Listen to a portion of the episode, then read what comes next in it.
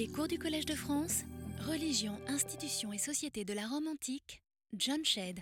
Bien, si vous voulez, mesdames, messieurs, récapitulons.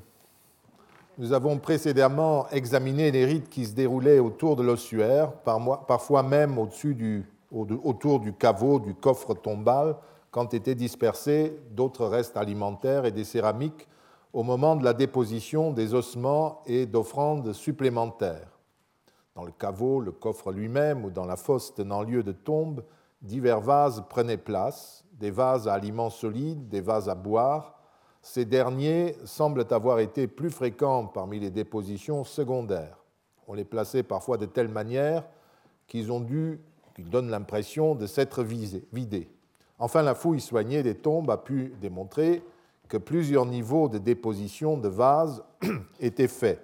Les vases étaient placés sur des étagères sans que nous puissions déterminer si ces rites étaient effectués en une seule fois ou bien pendant les jours précédant le sacrifice du neuvième jour, si tant est que ce délai était partout équivalent à neuf jours. Nous avons ensuite vérifié si les interprétations des rites observés lors de la crémation correspondaient à ce que les fouilles révélés lors des rites d'inhumation simples. Nous avons vu que des inhumations n'étaient pas toujours accompagnées de dépositions de mobilier et que cela pouvait varier dans le temps, dans l'espace et même dans la même nécropole. Toutefois, lorsqu'il y a du matériel funéraire, on découvre qu'il correspond aux dépositions primaires des tombes à crémation, celles qui étaient déposées sur le bûcher pour la raison évidente que l'étape du rite primaire, la crémation, je l'ai dit, correspond dans ces funérailles à l'inhumation du corps. Nous avons observé que les dépositions dans les tombes se référaient surtout à la boisson et au parfum, et que celles qui étaient déposées sur le cercueil ou à ses côtés consistaient en parts d'animaux, de porcs notamment, et d'animaux entiers. Ceci vaut pour Rome, l'Italie, comme pour les Gaules et les Germanies. Pour l'instant, nous, avons vu un seul rite, celui de cette tombe près de Rimini, qui nous permettent de faire des observations très précises. Et donc nous allons voir d'autres où nous avons finalement, cela commence à venir, des rites également très précis des gestes lors des inhumations. À Le Pilon, à Marennes notamment, dans le Rhône, dans cette tombe tardive d'enfants de 14, 10 euh, à 14 ans, le mobilier est placé, vous le voyez empilé ici à côté des restes du corps. Euh, il est en fait placé euh, à nouveau sur une étagère à côté du cercueil. Une étagère où on a d'abord une lampe et un collier et puis, euh, sur l'étagère même, vous avez un panier avec euh, les ossements d'un poulet. Donc, euh, restitution, on met le poulet entier. Mais peut-être qu'il était plumé, on ne sait pas. D'autre part, ici, on a de nouveau le vase à viande et les vases à boisson. Donc, c'est inversé dans ce cas-là. Dans la nécropole de Malbosque à Montpellier, euh, à part une cruche qui se trouvait dans le cercueil même à côté de la tête du euh, défunt, euh, un homme d'âge adulte, le reste du matériel a l'état fragmentaire et parfumé, perforé. Hmm.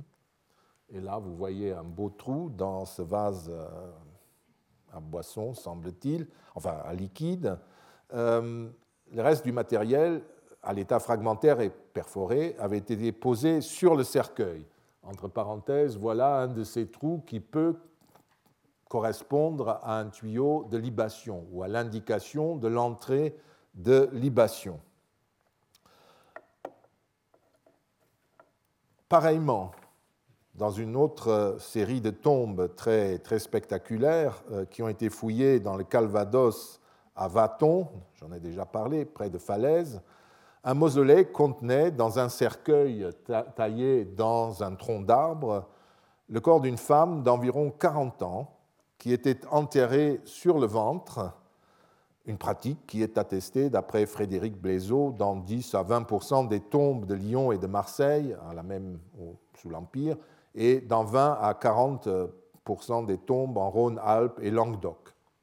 Donc ce n'est pas une pratique qui euh, immédiatement nous renvoie dans euh, certaines interprétations. Ça peut être banal. Dans le cercueil même se trouvaient deux vases à parfum, vous les voyez, dans le cercueil. Et peut-être un troisième qui était très mal conservé. Une monnaie des années 140 à 144 de notre ère était déposée le long du tibia droit. Donc peu de mobilier comme d'habitude. Pas un mobilier très surprenant. Ce qui est en revanche très intéressant, ce sont les découvertes faites à l'extérieur du cercueil. Sur les banquettes, voilà comment on a trouvé l'un des, vases à parfum, n'est-ce pas, qui était sur le corps euh, vraiment euh, et qui ensuite s'est effondré. Ce qui était très intéressant, c'est ce qui a été trouvé sur ces banquettes qui longeaient euh, le, le caveau proprement dit. Sur les banquettes donc, qui bordent les quatre côtés de la fosse du cercueil, les fouilleurs ont retrouvé des ossements d'animaux et des petits clous qui peuvent à nouveau provenir d'étagères ou de boîtes, comme dans les exemples précédents. Sur la banquette orientale, sans doute dans un coffre, reposaient, euh, ici, euh, reposaient des euh, portions de cochon les restes d'une poule et le corps d'une oie complète. Les portions de porc, un membre arrière, le grille costal et un membre antérieur, euh, étaient détachés l'un de l'autre, mais respectés, comme nous l'avons vu dans les tombes de la Madeleine, la position anatomique, comme si l'on avait à nouveau voulu recomposer la partie concernée de l'animal toujours cette mise en scène hein, qui renvoie au rituel, au côté artificiel de ce qui se passe. Un deuxième ensemble carné avait été déposé sur la banquette sud-ouest. Il contenait les restes, cette fois-ci, de deux porcelets de quelques mois, de trois poules et d'une oie, encore. Les squelettes paraissent avoir été, dans ce cas, presque complets. Ce qui a été relevé par les archéologues de cette nécropole, c'est le nombre d'animaux en cause et le dépôt de porcelets entiers, qui est rare à cette date, qui semblerait dans ces régions plus, euh, plutôt pratiqué au IIIe siècle. Là, nous sommes au IIe siècle. D'autre part, même si les ossements n'en ont pas gardé les traces, il est vraisemblable, d'après les archéologues, que ces viandes aient été cuisinées avant d'être déposées. En tout cas, il me paraît d'un côté certain que ces offrandes alimentaires étaient destinées à la défunte, car elles ont été déposées dans des coffrets ou sur des étagères prévus à cet effet. Il ne s'agit pas de restes de banquets autres jetés dans la fosse au moment de la fermeture et provenant par exemple du banquet des célébrants. Néanmoins, dans un cas, il s'agit d'un partage car une partie de notre ami ici euh, du cochon manque. Le reste a donc été utilisé et mangé par quelqu'un d'autre. La famille endeuillée. Est-ce qu'il y avait un partage avec une divinité? Mais là, nous sommes euh, en Normandie. Je ne sais pas du tout s'ils faisaient les mêmes rites qu'à Rome. Mais le problème, on voit qu'il y avait un partage au moment des funérailles. Les porcelets, les volailles, en revanche, qui se trouvent aussi d'un autre côté de la tombe, sont séparés de ce qui se trouve là, eh bien, euh, n'ont pas été partagés, ils ont été donnés entièrement à la défunte. Les données ne permettent pas euh, de distinguer deux temps dans ces dépositions qui correspondraient à Rome au sacrifice de la truie praesentanea et au rite du neuvième jour. Hein. on pourrait avoir deux, deux moments différents de déposition de ces viandes. Nous ne pouvons pas le faire, hein, l'archéologie ne nous le permet pas pour l'instant. Il faut toutefois signaler que les porcelets ne sont manifestement pas partagés, mais entièrement offerts à la défunte, ce qui renvoie plutôt à une déposition euh, style holocauste, même si on n'a pas brûlé les victimes, on les a enterrées on signale par là qu'ils ne sont pas à partager, mais qui sont entièrement offerts à la défunte. Comme nous, ignorons les règles sacrificielles du partage des oies et des poulets, nous ne pouvons pas les utiliser comme argument dans cette discussion. Est-ce qu'ils s'ajoutent simplement à chaque fois euh, pour compléter le banquet? Nous, ne savons. Toujours est-il que la victime entière, comme ces deux porcelets, et, euh, etc., s'adresse euh, uniquement au mâne du défunt, alors qu'une victime partagée est consommée par plusieurs partenaires rituels qui peuvent encore, avec une certaine prudence, se fréquenter, comme le défunt au moment qui prélude à son enterrement. Nous reviendrons à cette question, mais il, est, en tout cas évident que nous, que nous pouvons parler de sacrifices et de banquets sacrificiels auxquels participe aussi le défunt ou la défunte ici. Tous ces actes ont été liés à l'inhumation du corps dans le cercueil et la fermeture de celui-ci. Les restes alimentaires qui sont liés à cette déposition remplissent le même rôle que les aliments déposés dans la vaisselle que l'on trouve par ailleurs dans les tombes. Plus excitante encore est une découverte réalisée au-dessus de la fosse avec notre cercueil. À environ un mètre au-dessus du caveau contenant l'inhumation, euh, a été découvert, vous le voyez ici, euh, un, squelette de bélier entier déposé euh, dans une petite fosse située dans l'axe médian du mausolée. Ce squelette est bien conservé, mais il semble avoir été pendant un certain temps exposé aux attaques des prédateurs avant d'être recouvert peu à peu de terre. Il est vraisemblable, euh, il est vraisemblable que la déposition du bélier n'ait rien à faire avec la constitution de la tombe. Il y a presque un mètre, hein, je crois, euh, ou en tout cas euh, une certaine euh, ampleur de terre entre la tombe et euh, ce squelette.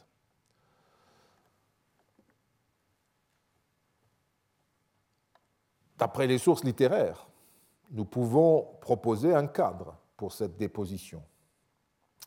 Deux choses. Il pourrait s'agir d'un rite lié à la fermeture ou à la constitution définitive de la tombe, telle qu'elle pouvait également avoir lieu lors du sacrifice du neuvième jour. Mais je pense qu'il faut rejeter euh, cette euh, interprétation car euh, l'animal est déposé entier, enfin, est déposé à une certaine hauteur au-dessus du remplissage de la tombe et je ne pense pas que euh, puisse y avoir euh, un rite de ce type au moment où on ferme la tombe. Enfin, c'est une impression, peut-être que j'ai tort, mais euh, cela me semble inexact.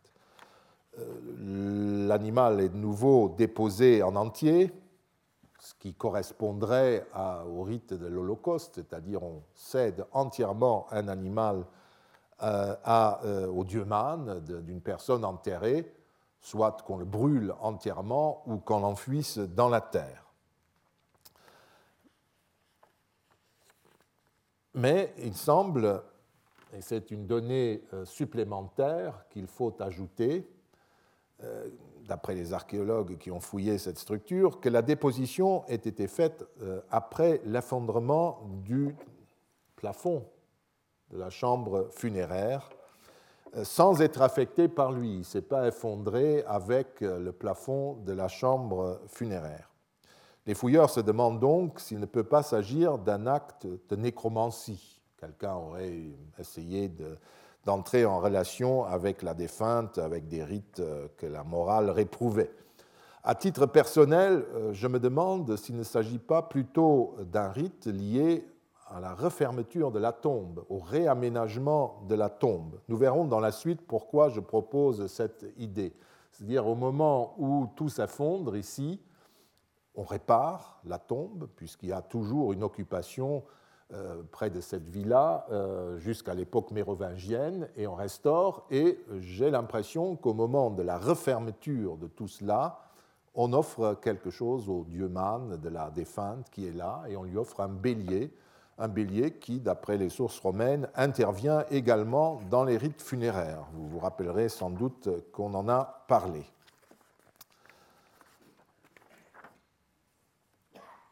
voilà. Avant d'aller plus loin maintenant, nous pouvons examiner euh, si les tombes des défunts morts avant l'âge et les personnes dont la communauté avait peut-être peur étaient enterrées différemment d'autres personnes. Comme ici, dans l'interprétation des fouilleurs, est-ce que, euh, que peut-on penser d'intervention extérieure sur le corps des défunts? Soit euh, les rites pour les défunts prématurés Est-ce que leurs tombes sont particulières? Est-ce qu'on se protège d'une manière ou d'une autre?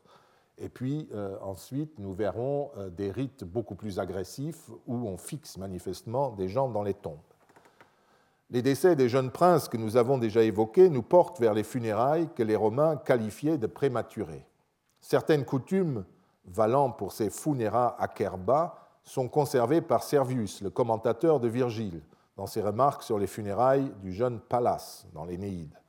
Le commentaire porte sur l'usage des torches pendant les funérailles euh, que nous avons déjà évoqué. Servius écrit, je cite, C'était encore davantage la coutume romaine que les impubères soient enterrés de nuit à la lumière des torches, afin que la maison ne soit pas souillée par des funérailles prématurées d'un enfant. Cela arrivait avant tout pour les fils de ceux qui géraient une magistrature. Et après avoir parlé des funérailles de Pallas dans l'Énéide et évoqué une théorie sur l'utilisation des torches, il continue Varon et Verius Flaccus disent Si un fils de famille est mort à l'extérieur de la ville, les affranchis et les amis vont à la rencontre de ceux qui le ramènent et l'introduisent dans la ville de nuit à la lumière des cierges et des torches. Personne n'est invité à ces funérailles. On constate donc que les Romains procédaient à des mises en scène particulières pour souligner la gravité du deuil. Vous vous rappelez aussi que dans les règlements de pompes funèbres que nous avons lus, euh, l'ordre des, funérailles est perturbé également par euh, la déclaration d'un décès prématuré. Il a immédiatement la préséance, comme si on voulait se débarrasser au plus vite euh, de ce cas. Et à ce moment-là, les funérailles sont réduites euh, à l'extrême, d'après ce qu'on dit. Euh, ça dure même jusqu'au IIe siècle, plus que Plutarque et en pays grec, dans une consolation à sa femme. C'est un exercice convenu qu'on fait au moment d'un deuil. Euh, les, auteurs écrivent des consolations pour leurs proches. Ils avaient perdu un enfant. Et il dit que là, finalement, pour ce décès, il n'avait, pas, il n'avait invité personne. Ça a été fait dans l'intimité familiale, comme nous le disons.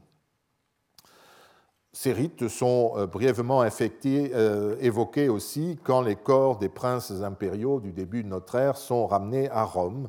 Tibère a même appliqué euh, cette coutume des funéra acerba aux funérailles de Germanicus contre la voix de ceux qui réclamaient pour le prince des funérailles publiques en grande pompe. L'empereur apparaissait ainsi se conformer aux vieilles traditions, austérité d'abord, on ne célèbre pas deux fois des funérailles, puisque Germanicus arrive à Rome dans une urne que porte sa femme, euh, et d'autre part, on applique la pratique des funéra acerba pour montrer le chagrin. Mais en fait, d'après cette mauvaise langue de Tacite, il évitait ainsi euh, un étalage de l'énorme popularité de Germanicus, alors que pour lui-même, la popularité était très basse. Tout cela nous semble dire qu'il se passe quelque chose avec les jeunes qui meurent avant l'âge. Les inscriptions, et notamment les poésies funéraires, ont conservé des témoignages de ce type de funérailles. Une inscription trouvée dans la nécropole de Classe et près de Ravenne euh, évoque la mort de la petite Herenia Hilaritas, je traduis, fille très douce, qui vécut 9 ans, 6 mois et 11 jours. Aurelius Antoninus, sous-officier, optio, et Herenia Marcellina, ses parents, ont fait cette tombe contra votum, contrairement à leurs vœux. Herenia Marcellina, euh, donc euh, l'expression pardon, contra votum peut bien sûr être une mention vague qui exprime la tristesse des parents qui n'avaient vraiment pas souhaité cela. Et ça peut donc être une formules communes, comme par exemple dans le petit poème qui figure sur l'inscription de Fortunata, trouvée sur la Via Ostiensis, en face de la basilique euh, Saint-Paul à Rome. Fortunata s'adresse au passant et lui dit, entre autres, c'est ce que j'ai souligné, Et toi, rappelle-toi que tu es né mortel, car personne n'a pu dépasser la destinée par ses voeux tu mortalem te metnatum esse memento nam nulli liquid votis excedere fata. Mais comme ces vers le signalent, il n'est pas question, à mon avis, euh, que ce soit une simple formule convenue, que ces vœux euh, soient de simples aspirations. On attendait mieux, on souhaitait mieux. Non, je crois que c'est plus précis. Ce dont il est question, ce sont bien les vœux formulés devant les dieux pour la longue vie d'une fille ou d'un proche. Nous en avons beaucoup d'exemples. Mais ces vœux ne valent rien contre les fata, les destins, les destinées tissées par les parcs. C'est cela que dit la petite Fortunata.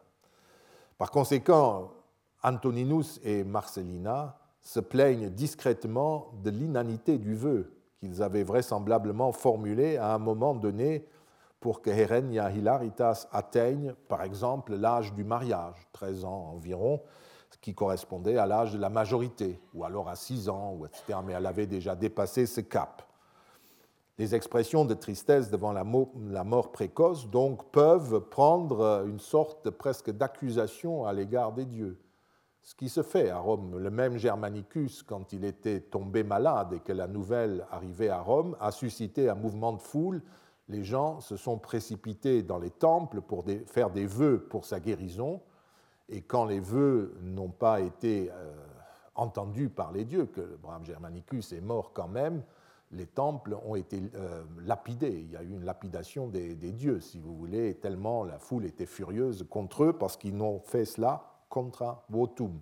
Il se peut que dans ces textes, on exprime discrètement ce genre de choses.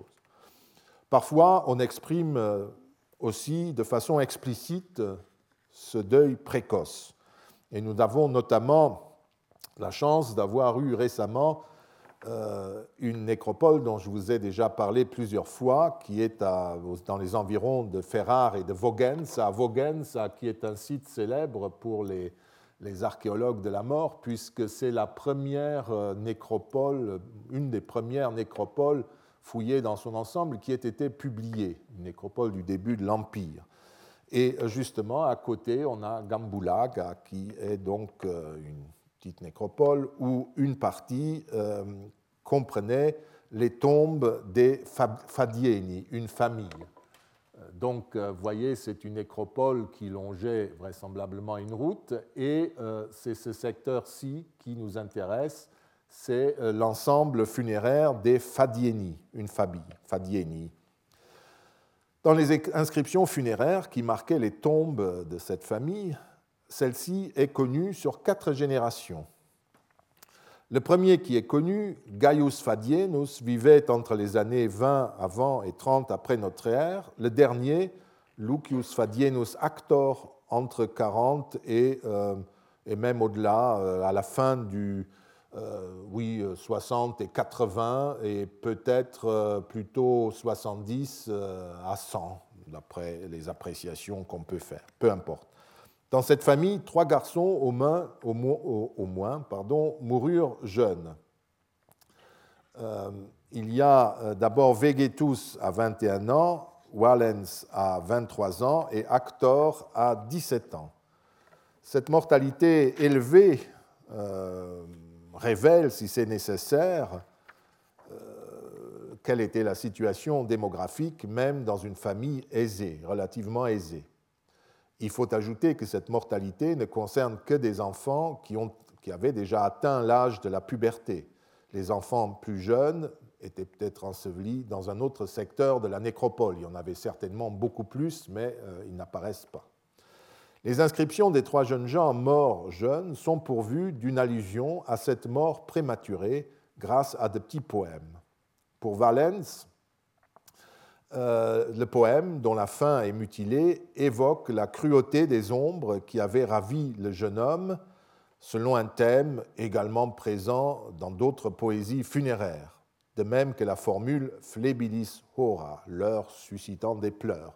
Euh, euh, cette, expression flebilis hora est devenue célèbre. On la trouve aussi dans deux autres poèmes funéraires de Rome. Et puis, dans l'Antiquité tardive, elle a eu une certaine célébrité pendant le Moyen Âge parce que le philosophe Boès l'a utilisé et Bède le Vénérable aussi, et ainsi euh, les clercs se la sont transmises. On ne sait pas, bien entendu, euh, d'où elle vient. Le poème de Vegetus est plus banal et il attire l'attention simplement sur le devoir accompli par le Père pour le Fils et non le contraire. Il faut signaler euh, que la proximité dans le temps des deux décès et l'appartenance à une même famille ont conditionné aussi la forme de la stèle funéraire. Elle est identique jusque dans la disposition de l'âge du défunt des deux côtés du portrait. L'emplacement du poème funéraire des deux côtés de la niche avec le portrait du défunt et même le décor du fronton avec les deux lions et sans doute un attis ou quelque chose au-dessus. Euh, et euh, les deux poèmes, vous l'avez vu, euh, invoquent la mors immatura, hein, la mort précoce non qui n'est pas mûr, qui, est prématuré.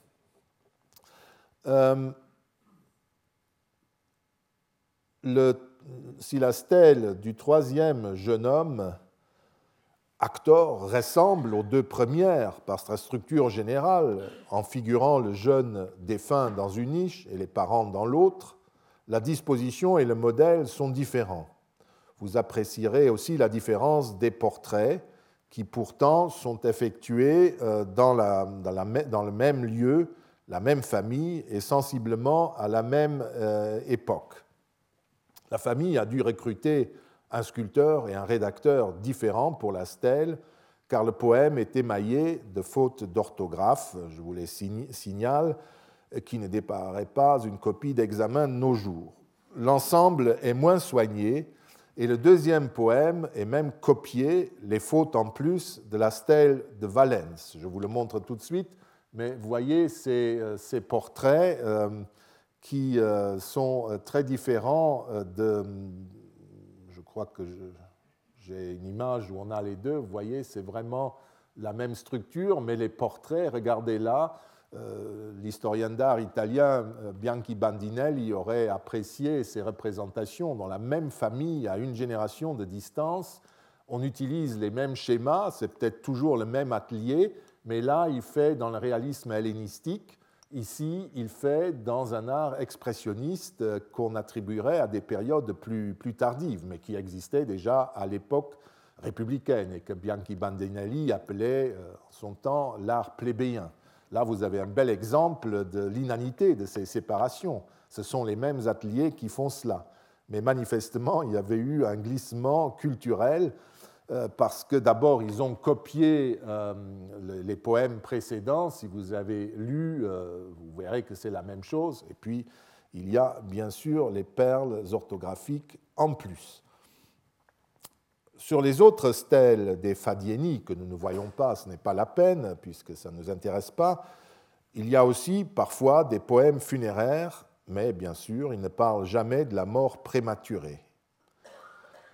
Alors ce qui est extraordinaire dans ce cas, c'est que nous avons aussi les tombes. Nous n'avons pas seulement les poésies, comme c'est réellement pour les autres poésies funéraires le cas. Ici, nous avons tout. Et si nous, examinons brièvement les tombes elles-mêmes, qui ont pu être fouillées, nous ne découvrons pratiquement aucune différence par rapport aux tombes des autres Fadieni. Ce sont des tombes banales, disons. Donc apparemment, pas de rite particulier. Euh, regardons la tombe de Valens, qui mourut donc entre 20 et 40 de notre ère, et qui était âgé de 23 ans et qui se trouvait, donc euh, la tombe est là, euh, derrière euh, la stèle. Vous voyez comment tout cela se trouvait au moment de la découverte, avec une petite mensa ici, et la tombe elle-même, qui est donc, voilà la stèle, la tombe est ici. L'ossuaire est abrité par deux tuiles en capucine, que vous voyez là, bloqués par deux tuiles placées aux extrémités. Vous les voyez en vision zénitale. Contre la tuile droite, située au nord-ouest, était placé un petit pot, pot en terre cuite à parois minces. Dans la tombe elle-même se trouvait l'ossuaire en terre cuite. Voilà l'ossuaire en terre cuite, le numéro 6, avec son couvercle une monnaie datant de 22-30 après notre ère, ainsi qu'un plat, une coupe de dimension réduite. Hmm, voyez, euh. et euh, enfin, euh, deux balsamères en verre. Vous les avez en bas. Dans une fosse contre la tombe, vous l'avez vu, elle était un peu plus loin, ont été retrouvés dans les cendres deux clous euh, une cruche en terre cuite, numéro 15, hmm. euh, une lampe, numéro 16, 16 balsamères et des restes carbonisés de figues, de dattes et de sainfoin, donc des offrandes végétales. Si des balsamères avaient été déformés légèrement par la chaleur, regardez celui-là qui a pris un coup de chaud, celui-là aussi, etc. Soit parce que ils avaient été euh, trop près de la chaleur du bûcher, ou alors que les cendres, au moment où on les a déposées, les aient déformées. En tout cas, la cruche et les autres objets n'étaient pas déformés. En surface a été trouvé le grand clou euh, numéro 1, qui est la seule chose qui soit un peu intéressante ici. Et puis le fond d'une amphore. Euh,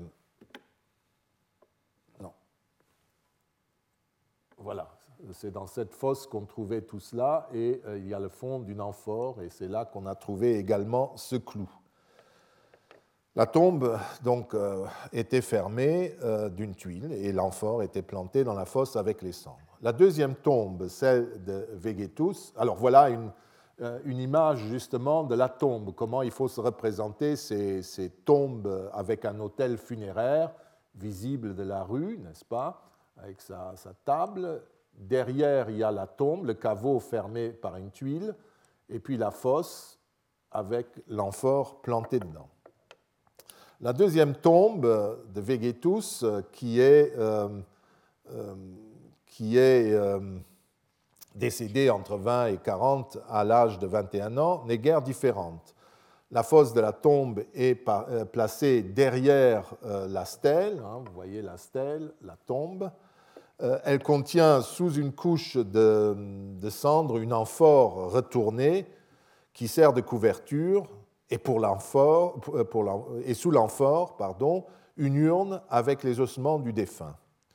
Dans l'urne ont été trouvés, c'était l'image que je vous ai déjà montrée, trois balsamères en verre et une monnaie euh, non identifiée qui a subi le feu. Voilà tout le matériel.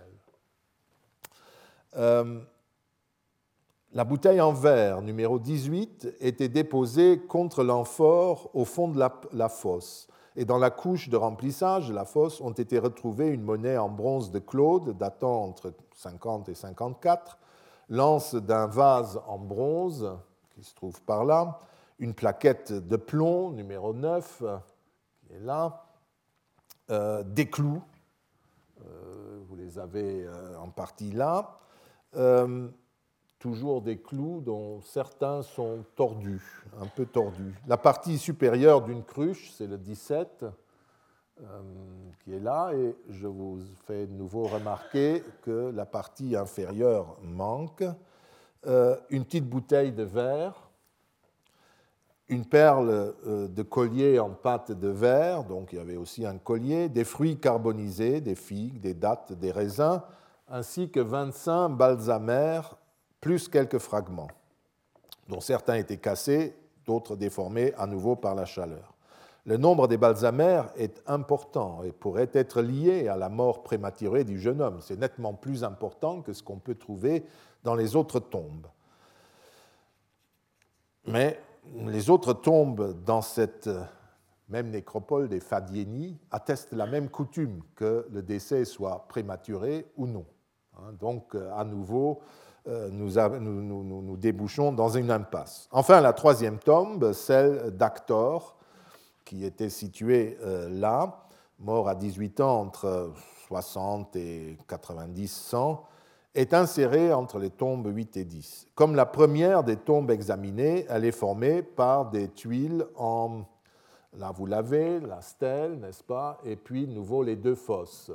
Il y a les tuiles en capucine pour, euh, euh, pour la tombe proprement dit, et puis une fosse. Sous cette couverture se trouvaient deux urnes cette fois-ci deux urnes cinéraires en verre avec leur couvercle, numéro 11 à 14, six monnaies de bronze datant de 73 à 81, deux, un encrier en terre cuite, c'est le numéro 10, deux balsamères, 15-16, et une tessère en os, le numéro 17. On ne sait que faire. L'encrier fait clairement allusion aux leçons que recevait le jeune homme. C'est un indice de sa culture et de sa situation sociale. Et vous vous rappelez, dans certains poèmes funéraires de jeunes gens, on faisait l'éloge de ce qu'on pouvait faire à cet âge-là, c'est-à-dire euh, leur statut de bon écolier qui lisait les bons auteurs, qui les avait lus et qui connaissait beaucoup de choses. Et souvent, les petits poèmes funéraires citaient une profusion d'auteurs classiques.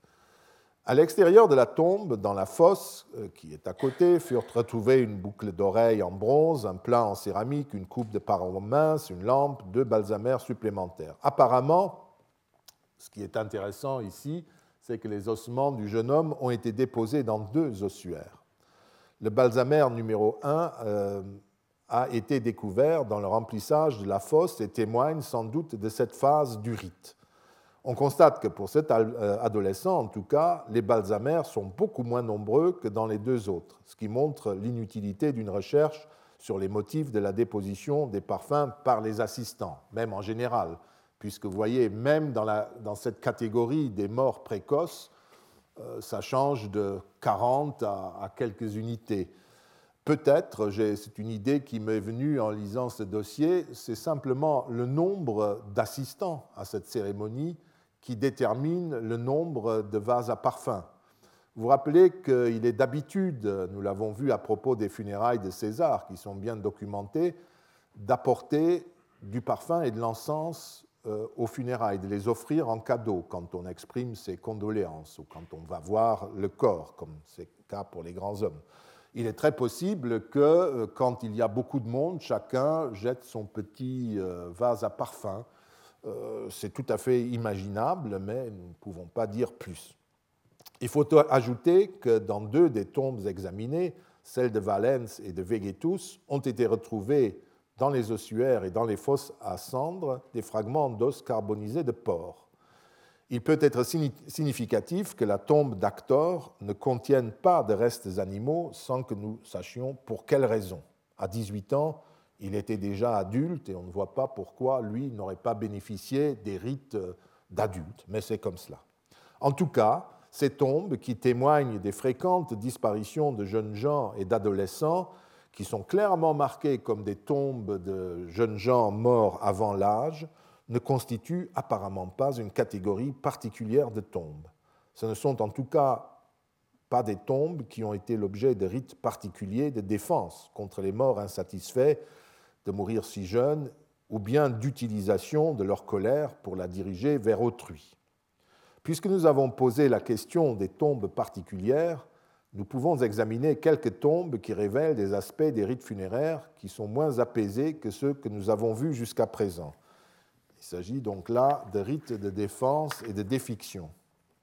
La littérature antique et les rites de la fête des Lemuralia, dont nous avons déjà parlé, évoque l'insatisfaction de certains défunts, notamment ceux qui sont morts jeunes et qui n'ont pas reçu une sépulture correcte et qui viennent hanter les vivants.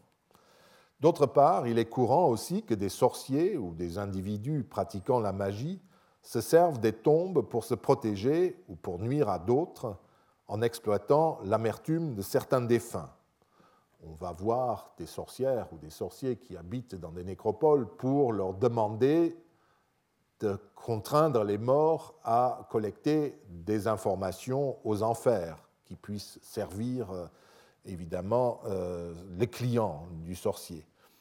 Apulé, dans son procès de magie, dont le texte La défense est conservé, l'apologie, évoque aussi ceux qui utilisent les tombes des enfants pour célébrer des rites magiques. Enfin, les communautés paraissent s'être parfois protégées contre la malfaisance de défunts que l'on soupçonnait, pour une raison ou une autre, de nuire à leurs concitoyens au-delà de leur mort. Plus généralement, dans la mesure où les rites de la mort avaient pour objectif d'opérer et de représenter la séparation entre les vivants et les morts, les funérailles comportaient souvent quelques rites traduisant cette altérité des défunts. Une première question se pose donc, qui est de savoir si certaines pratiques qui concernent à détruire la vaisselle funéraire représenteraient la conséquence d'un geste rituel banal ou bien sont le résultat d'éléments extérieurs. On a ainsi pu constater qu'autour des tombes, comme ici à Pompéi, euh, gisaient euh, de nombreux gobelets ou balsamères fragmentés. Les inventeurs supposent qu'il s'agit des offrandes placées en surface lors des commémorations annuelles et qui ont ensuite été piétinées. On peut tout aussi bien supposer qu'elles aient été jetées par terre, comme il convient de le faire pour les offrandes à ceux d'en bas. D'après le dictionnaire de Paul Diacre, résumant celui de Festus, l'expression inferiae, offrande au dieu Man, est écrite en ces termes. Inferiae est le nom pour les sacrifices qui sont offerts au dieu Man. Même si toutes les, offrandes sacrificielles peuvent être mises en relation avec le terme inferio, inferius, qui comporte un renvoi à ce qui est en bas, à ce qui va vers le bas, puisqu'on peut aussi verser vers le bas sur un autel, il semblerait cependant que le terme soit particulièrement adapté pour les offrandes au dieu Man. Dans un texte de Virgile, par exemple, euh, le rite funéraire en l'honneur d'Anchise, le père euh, d'Aîné, se fait par terre. Hein. vous voyez que Aîné, faisant, célébrant cette première commémoration de l'anniversaire de la mort de son père, il procède aux libations conformes à la euh, tradition. Il répand par terre deux coupes de vin pur, funditumo, etc et il jette aussi par terre des fleurs, etc. Euh, pareillement, on jetait par terre les offrandes aux divinités qui résidaient à la surface de la terre, comme par exemple les dieux Lar ou la Mater Larum, la mère des Lars, une figure divine à laquelle les frères Arval jettent son banquet sur la voie qui mène au temple de Deadia vous voyez qu'il y a deux sacrifices, un premier dans le temple à Deadia et à euh, cette Mater Larum et à Deadia sur une table, on sacrifie sur une table, et à Mater Larum sur une motte de gazon posée par terre. Elle reçoit tout par terre. Et ensuite, Deadia reçoit quelque chose sur son autel à l'extérieur du temple, des boulettes et des galettes. Ensuite, les prêtres reviennent dans le temple, ils prient et touchent des marmites avec des bouillies, poultes. Ensuite, ils sortent du temple et ils jettent sur la montée son repas à la mer des Lars. Januis apertis perclivum matrilarum kenam jactaverunt. Tout ce qui concerne ceux de la terre ou ceux d'en bas est jeté. Donc on peut se demander si euh, euh, ce qui se trouve autour des tombes ou dans les tombes n'a pas été jeté, je l'ai déjà dit. Euh, c'est pour cette raison aussi que souvent les balsamères situés dans les ossuaires ou dans les cercueils sont euh, brisés. Ils sont jetés sur ou dans le contenant. La pratique est même attestée sur les sur les, bûchers. Là, euh, euh, sur Notre-Dame qu'on a vu tout à l'heure, n'est-ce pas, deux, deux balsamères, l'un dans le sarcophage, d'autre à l'extérieur, sont fragmentaires, alors qu'on a bien fouillé et que rien n'a été enlevé. Hein, on les a jetés, ils ont explosé sur, sur place. Mais c'est un rite d'offrande et pas de protection. Frédéric euh, Blaiseau a noté aussi qu'après la crémation, des cruches ou des amphores étaient fréquemment brisées intentionnellement sur les bûchers. Il est vraisemblable que là encore, les récipients contenant du vin ait été jeté ou cassé afin de permettre au liquide qu'il contenait de se déverser sur les ossements du défunt. Ça permet de laver notamment les ossements. Des doutes se sont, je vous l'ai dit, élevés contre cette interprétation du bris intentionnel de ces vases. C'est une première objection. On voit déjà qu'il ne s'agit pas de rites de protection, moi je pense plutôt à des rites d'offrande particuliers, mais euh, il y a eu une deuxième contestation de cela qui euh, constate, avec d'autres chercheurs, qu'il y a des fragments de poterie, comme ceux que je vous ai montrés, qui euh, portent des traces de brûlure passant au-dessus des cassures, et qu'on trouve aussi, euh, oui, dans ces trois exemples. La céramique sigillée est morcelée en petits fragments on peut se demander euh, effectivement si ce n'est pas le cas. Mais comme je vous l'ai dit, on peut l'exclure également. Euh, c'est un argument intéressant. Il y a certainement des, plats et des coupes et des amphores qui explosaient au feu, mais pas seulement. Ce n'est pas un argument suffisant, puisque dans ces mêmes dépositions d'ossuaires avec ces débris de, de bûcher, nous trouvons des vases qui ne sont pas passés par le feu et qui ont été cassés eux aussi. Je vous l'ai dit euh, dans la leçon précédente.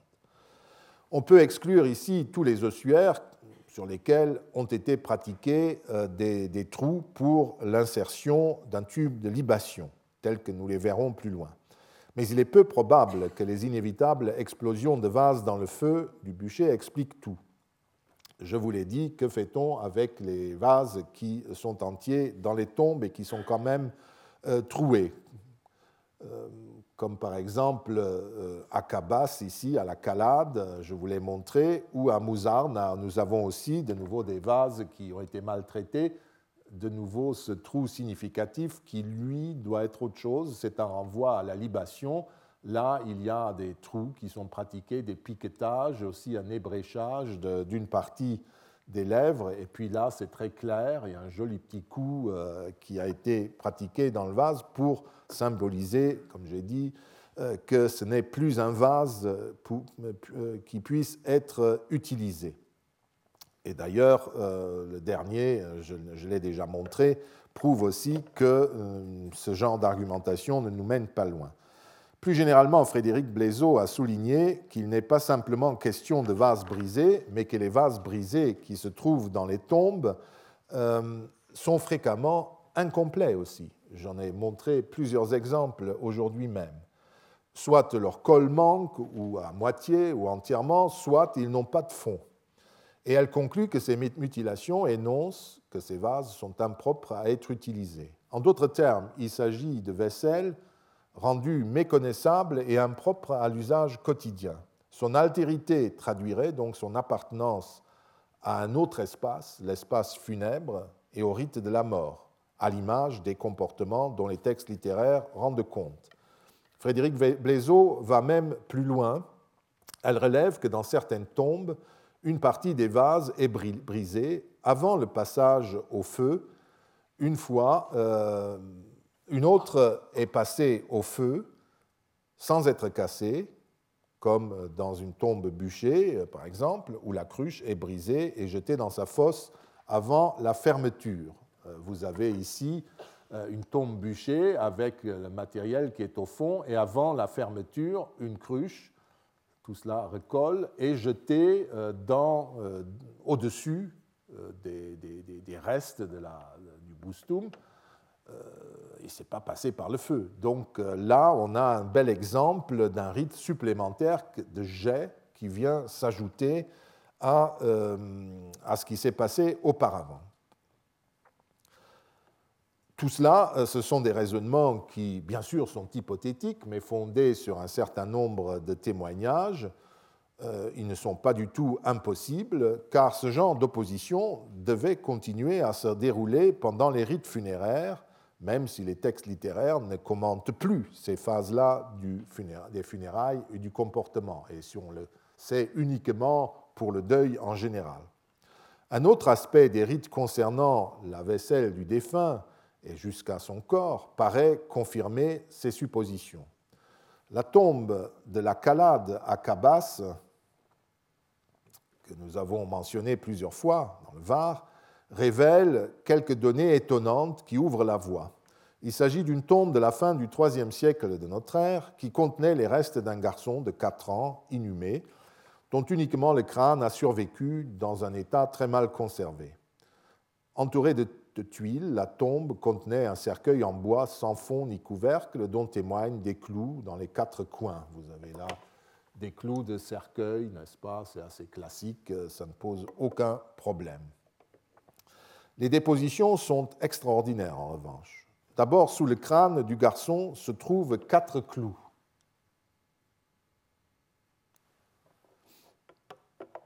Un gobelet de verre cassé, 216, se trouve près de la bouche du garçon, gobelet en verre. À côté, une holpée, numéro 281, hmm, c'est celle-là, euh, repose elle aussi sur quatre clous dont certains sont recourbés. Au centre de la tombe, ici, on trouve deux autres euh, holpées. Euh, celle que nous avons déjà vue, numéro 279, qui est celle qui a pris le coup, hein, qu'on a vu plusieurs fois, qui était non seulement percée de part en part d'un énorme clou, c'est pour ça qu'elle a ce trou, mais reposée sur euh, trois autres clous fichés en terre. La deuxième couche 280, en revanche, est intacte, mais elle est couchée encore sur quatre clous. Enfin, dans l'angle 1, une lampe euh, est posée sens dessus-dessous sur un clou et une grosse aiguille. Un autre clou a été placé sur elle et enfin un troisième est planté dans la terre près de l'anse de la lampe.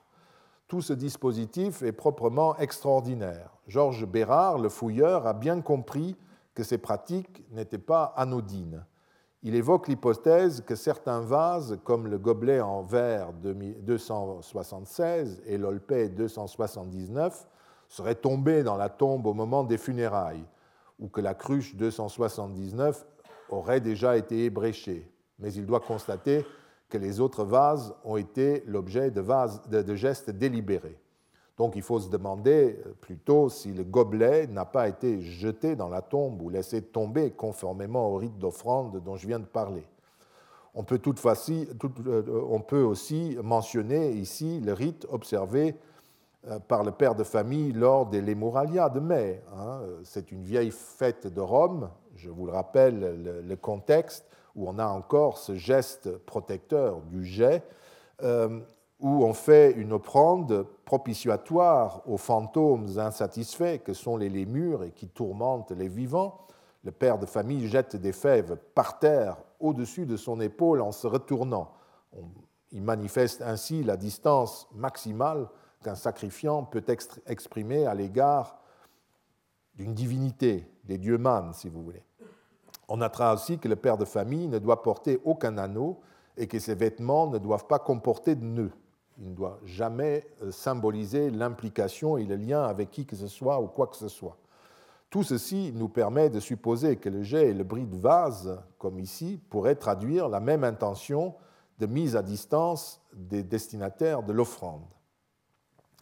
Mais il y a encore autre chose. L'Olpé 279, comme les deux autres, ont été déposées chacune sur des clous, dont certains étaient recourbés. Et la 279, en outre, était traversée d'un gros clou.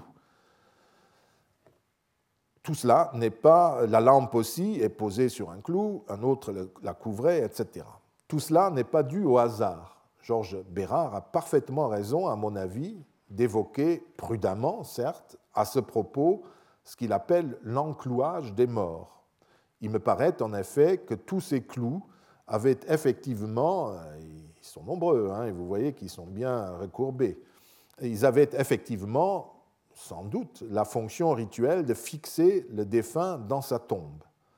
Or, euh, dans ce cas-ci, il s'agissait d'un garçon de 4 ans, donc d'un décès prématuré. J'en déduirais que, contrairement à ce que nous avons observé à Santa Catarina di Gambulaga, les parents du jeune défunt, défunt jugeaient que ce décès précoce, ce funus acerbum, comportait des risques pour les survivants et ont procédé à des rites particuliers. Rien n'indique que la tombe ait été rouverte par des personnes anxieuses et désireuses de se protéger. Il s'agissait au contraire de rites qui ont été délibérément pratiqués au moment des funérailles. Là encore, nous pouvons supposer que les rites variaient de famille en famille, de région en région. Il y a des gens superstitieux il y a des gens qui ne le sont pas. D'ailleurs, les pratiques descensives n'excluaient pas du tout le culte funéraire postérieur. En anticipant ce que nous verrons un peu plus loin, vous pouvez constater que la tombe de la Calade comporte un superbe conduit de libation formé par deux imbriques, deux couvre-joints de tuiles, et ceux qui enterraient le jeune défunt envisageaient sans aucune ambiguïté de célébrer chaque année son souvenir. Donc, euh, eux, ils n'en avaient pas peur, mais ils le fixent dans la tombe. Nous avons la possibilité de confirmer ces hypothèses de Georges Bérard. D'abord, pour ce qui concerne la lampe retournée. C'est un rite très fréquent et qui doit signifier cela. Peut-être pas de fixer dans la tombe, mais de dire quelque chose sur l'espace funéraire. Nous en avons nous-mêmes trouvé dans la nécropole de Classe près euh, de Ravenne, en surface d'une tombe à crémation, deux lampes l'une posée normalement, l'autre sens dessus-dessous. Euh, et vous voyez, il y a des, un pot d'offrande cassé à côté. On est tout à fait dans le contexte des rites en surface des tombes. À Poupout, à Hammamet, j'étais la semaine dernière dans une thèse et j'ai vu une photo qui ressemble, euh, on dirait, une copie de celle-là. Ce sont des rites euh, qui sont répandus. En tout cas, euh, donc on montre la, non-lumière en quelque sorte, ou la lumière qui n'est plus celle de ce monde au moment où on communique avec le défunt. En tout cas, il faut constater aussi que nous ne pouvons relever de telles pratiques que dans les tombes à inhumation, la plupart du temps, pour des raisons évidentes, et à l'extérieur des sépultures, pour ce qui concerne les crémations. Mais comme nous pouvons nous y attendre, les conduites rituelles de défense ou de représentation de l'espace funèbre sont les mêmes, qu'il s'agisse de crémation comme ici, ou euh, de tombes à inhumation. Le jeu avec les positions des lampes le démontre. Il y a mieux. Une exposition récente organisée à Castelfranco Emilia, près de Bologne, était précisément consacrée aux sépultures anomales, comme ils disent, aux rites de sépulture défensifs. Trois tombes nous concernent. La première est une inhumation d'hommes découverte au moment de la reconstruction de la gare de Bologne. Un clou est fixé sur le sommet de son crâne. Un autre est enfoncé dans son orbite droite. Un troisième pénètre derrière l'oreille droite. Un quatrième près de la clavicule. Près de la tête, un anneau est fixé par deux clous à la terre. Ce n'est pas fini. Deux autres clous sont enfoncés dans l'avant-bras euh, et le pouls droit, le fixe donc contre la poitrine. Un dernier perce le sternum. Je crois qu'aucun doute n'est permis. Il ne s'agit pas d'un corps torturé, mais d'un cadavre fixé dans sa tombe. L'anneau nous intéresse aussi. Dans la tombe de la Calade également gisaient près de la lampe deux anneaux, rappelez-vous. Hmm?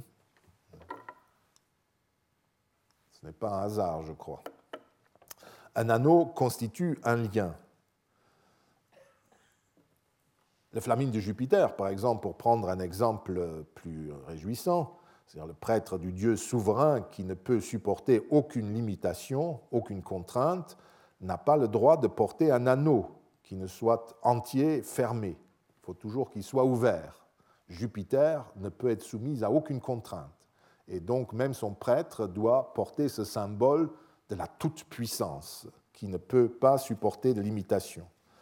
Je viens de citer aussi le cas du père de famille, Moralia, qui ne doit pas avoir d'anneau fermé ni de vêtements noués.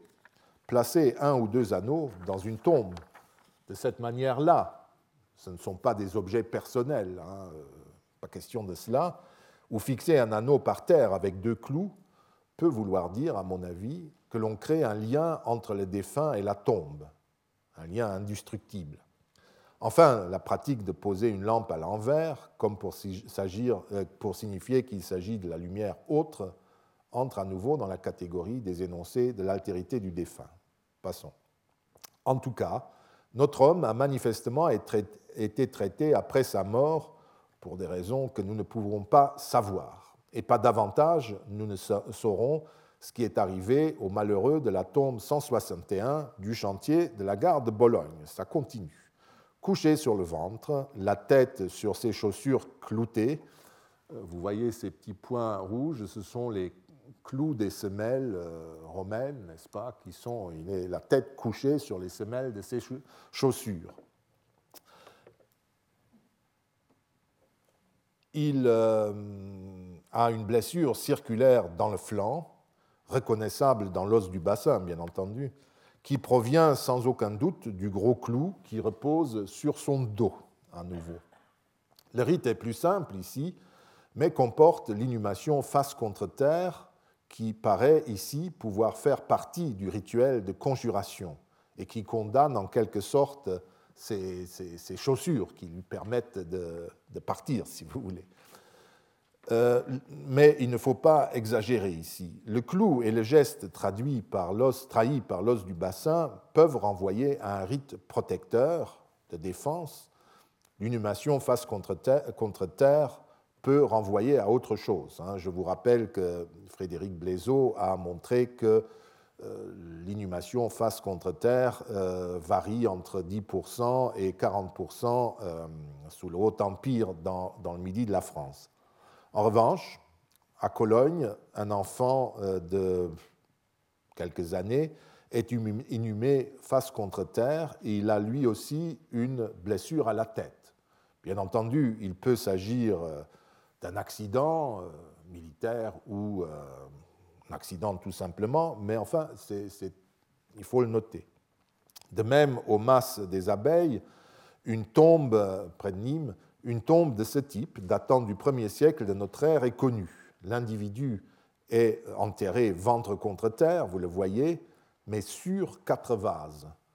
Sous la tête se trouvait une cruche brisée, incomplète, ça ne vous étonne pas, dont plusieurs fragments étaient dispersés sous les membres inférieurs, ce qui laisse penser que ce sont les éclats de la cruche jetés dans la tombe avant la déposition du corps.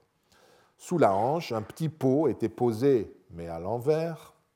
Sous le genou gauche, une bouilloire brisée et incomplète, hein, ça devient un refrain. Sous les chevilles, un fond de cruche à l'envers.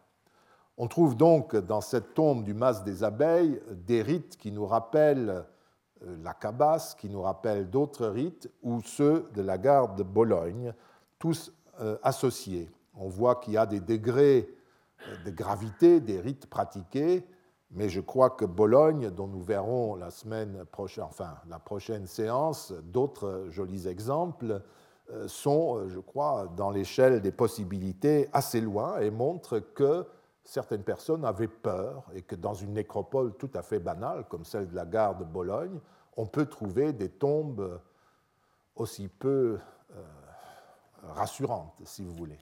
Je vous remercie. Retrouvez tous les contenus du Collège de France sur www.colège-2-france.fr.